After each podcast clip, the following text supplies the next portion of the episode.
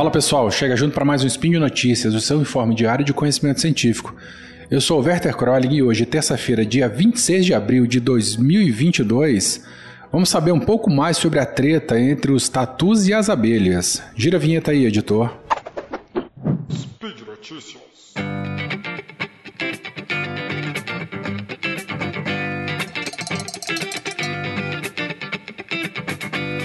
Bom, o Leandro Machado, repórter da BBC Brasil, publicou essa matéria no dia 22 de abril, então ela é bem recente. É, e é uma matéria que chama bastante atenção porque ela é um exemplo direto, é, é uma resposta né, ambiental direta que fala bastante sobre ecologia de comunidades e fala bastante também sobre a pressão que o cerrado brasileiro vem sofrendo e trata né, sobre intervenções antrópicas e como que elas afetam a estrutura de comunidades biológicas, né, que a gente não dá muita atenção, mas é um exemplo claro né, de como a ação antrópica ela pode interferir diretamente na estrutura de comunidades, na, na interferência né, humana em cima de cadeia trófica, né, que a princípio elas estariam bem balanceadas, né, em harmonias, mas de repente uh, ações que a gente acha que não vão impactar tanto assim, de repente causam prejuízos inimagináveis, tá? Essa reportagem é bastante interessante e didática. O, o, repórter começa descrevendo né, quem é o Tatu Canastra, e aí vale a pena né, comentar. Ele é o, o, a maior espécie de tatus do mundo, né, brasileira, pesa em torno de 50 quilos quando, quando adulto e chega a medir 1,6 metros de focinho à ponta do rabo. Gente, é muito grande. Ele também tem uma das maiores unhas da natureza, né? Chegando a ter até 16 centímetros no terceiro dedo, o dedo do meio, né? É, ela é bastante afiada e é o principal dedo que ele utiliza para poder cavar. As tocas, né? São tocas muito profundas e essas tocas desempenham um papel fundamental para uma série de outras espécies. Por quê? As tocas do, do tatu canastra já foram registradas, né, a presença de até 70 outras espécies utilizando diretamente essas tocas quando elas são abandonadas. Então, se o tatu canastra desaparece de uma região, né, até 70 outras espécies elas perdem diretamente áreas de abrigo, áreas de reprodução, áreas de repouso. Né? Então, o desaparecimento do, do, do tatu canastra de uma região pode impactar diretamente até 70 outras espécies. Né? Fora, por exemplo, o papel de bioturbação do solo, né? porque à medida que ele vai cavando, ele vai remexendo o solo. Então ele pega né, o, o, solo do fundo, traz para a superfície e aí ele ajuda né, na ciclagem dos nutrientes e, e, e, uma série de outros fatores também. Ele, bom, enfim, a reportagem também comenta né, que a vida do tatu não está nada fácil é, o constante desmatamento do cerrado, né?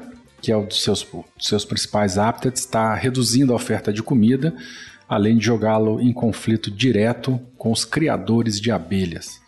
O, o tatu ele se alimenta de cupins e formigas, né, a sua principal fonte de alimento, mas a, a, com a expansão da fronteira agrícola, né, com a utilização de é, produtos químicos para matar formiga, a diminuição da, dessa, da oferta desse alimento tem forçado os tatus a atacar as colmeias né, dos apicultores e eles acabam devorando, né, se alimentando das larvas de formigas. Então eles chegam na, na, nos, nos, apiários, né, nas colmeias e devoram a, a gerações e gerações e gerações da noite para o dia de várias colônias de, de, de abelhas, né, do dia para a noite. Então o repórter comenta, né, que o vandalismo entre muitas aspas, tá, gente, do tatu está causando prejuízos de milhares de reais para produtores de mel nas regiões de cerrado. Há relatos de apicultores que, em represália, matam um animal. E a gente sabe que matar animal silvestre brasileiro é crime ambiental, né? Mas enfim.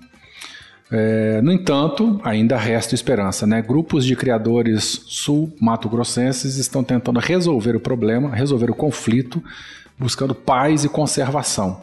Nos últimos meses, dezenas deles se reuniram com biólogos e pesquisadores para desenvolver um guia de convivência com o tatu canastra. Esse guia ele foi produzido por uma série de entidades e cientistas, tá? Eu vou linkar aqui na matéria também com é, patrocínio né, de entidades é, públicas e privadas, com uma colaboração de uma série de, de entidades também é, com é, um guia né, de, de, de, convivência que explica o conflito, explica as zonas de ocorrência, explica quem é o tatu canastra, ideias e, e de e, é, é, cita né, ideias e tentativas que não têm efeito nenhum.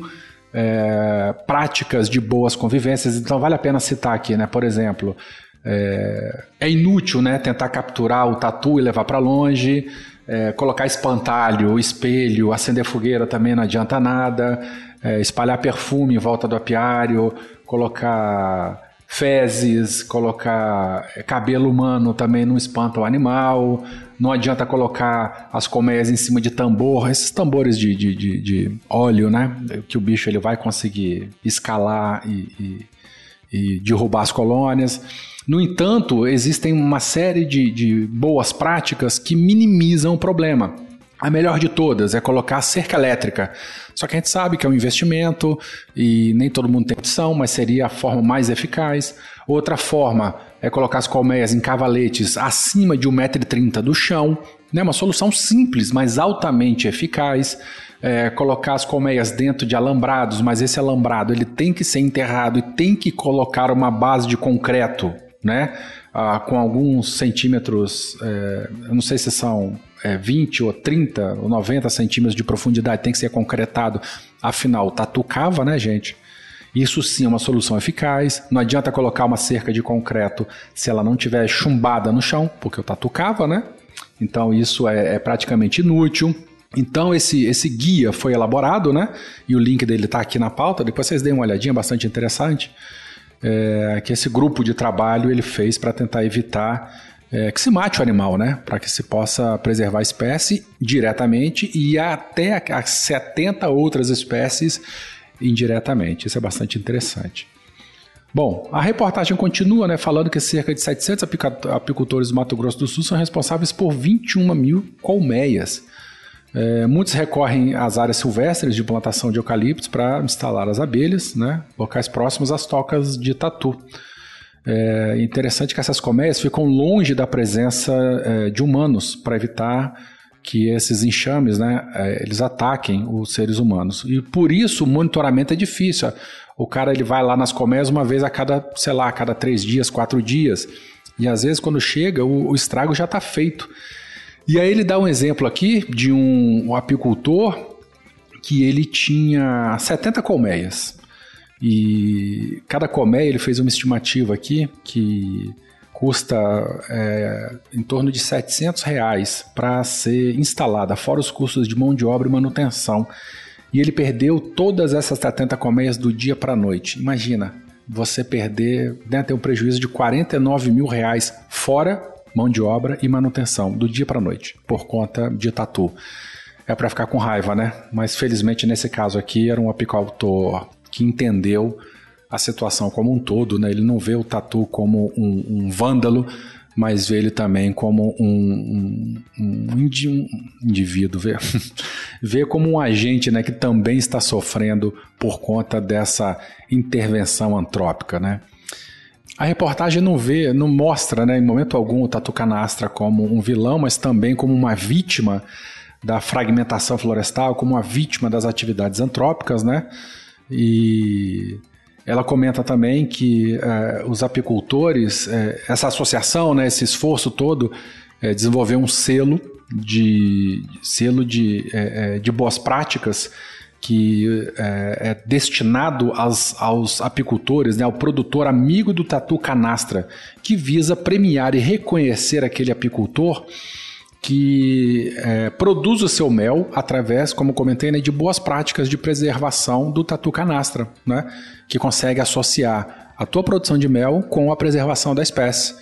É, então, fazendo com que né, é, é ele consiga associar a tua atividade comercial e ajudar na preservação da espécie, o que é muito bom, né? Então, ajudando a, a manter a espécie no seu hábitat, visto que é uma espécie nativa e em risco de extinção.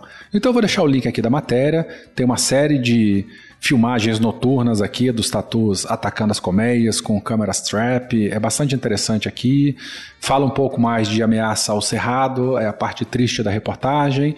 Todo mundo que acompanha o SciCast sabe, a gente já comentou bastante sobre isso aqui. Uh, no link também tem o, a, perdão, na pauta também tem um link aqui dessa, dessa cartilha de, sobre o, a, o tatu canastra e colmeias é, de boas práticas. Então, se você conhece algum apicultor que está nessa área, manda essa cartilha para ele. E por enquanto é isso. Espero que vocês tenham gostado. Críticas, dúvidas ou sugestões, entre em contato comigo diretamente no Werther Car no Twitter. Aproveito para agradecer o seu patronato para a nossa equipe, pra, pra, quer dizer, para todo o SciCast. Através do seu auxílio, a gente pode fazer ciência de maneira divertida. Ah, um beijo para você, obrigado pelo teu apoio e é isso. Um grande abraço, um beijo no coração e até o próximo Spin de Notícias. Tchau.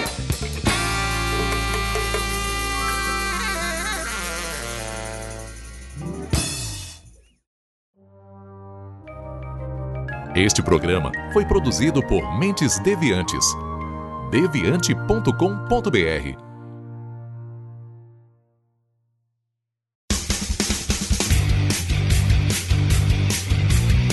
Cortes, edição de podcast.